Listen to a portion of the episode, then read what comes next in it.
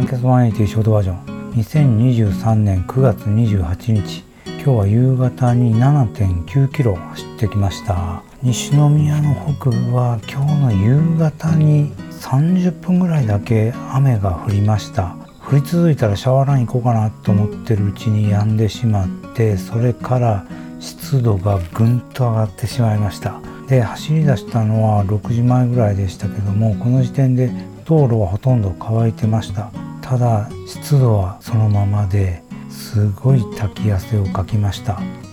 おとつい新型コロナウイルスのワクチン6回目接種してきたんですけども今回は副反応は弱かったです。接種した日の夜に左腕が痛いぐらいであと普段の平熱よりは若干高いめな6度8分とか6度7分とか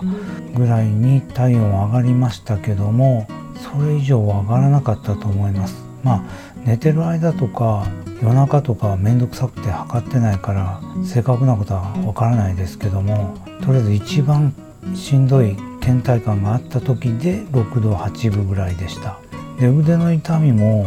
そんな強くはなくて腕が上がらんということもなかったしもう今日の朝にはその腕の痛みもほとんどなくなってました。その注射した後押さえると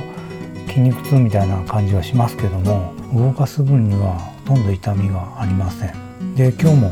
普通に走ることができましたし何だったら最近にないぐらいに体調は良かったです、まあ、昨日一日ゆっくり休んだっていうのもあるかもしれないですけども暑くて滝汗かいて顔拭くもの持ってってなかったんで鬱陶しかったぐらいな感じでした。皆さんも XBB 対応のワクチンできるだけ早く接種なさってください。ではマネでした。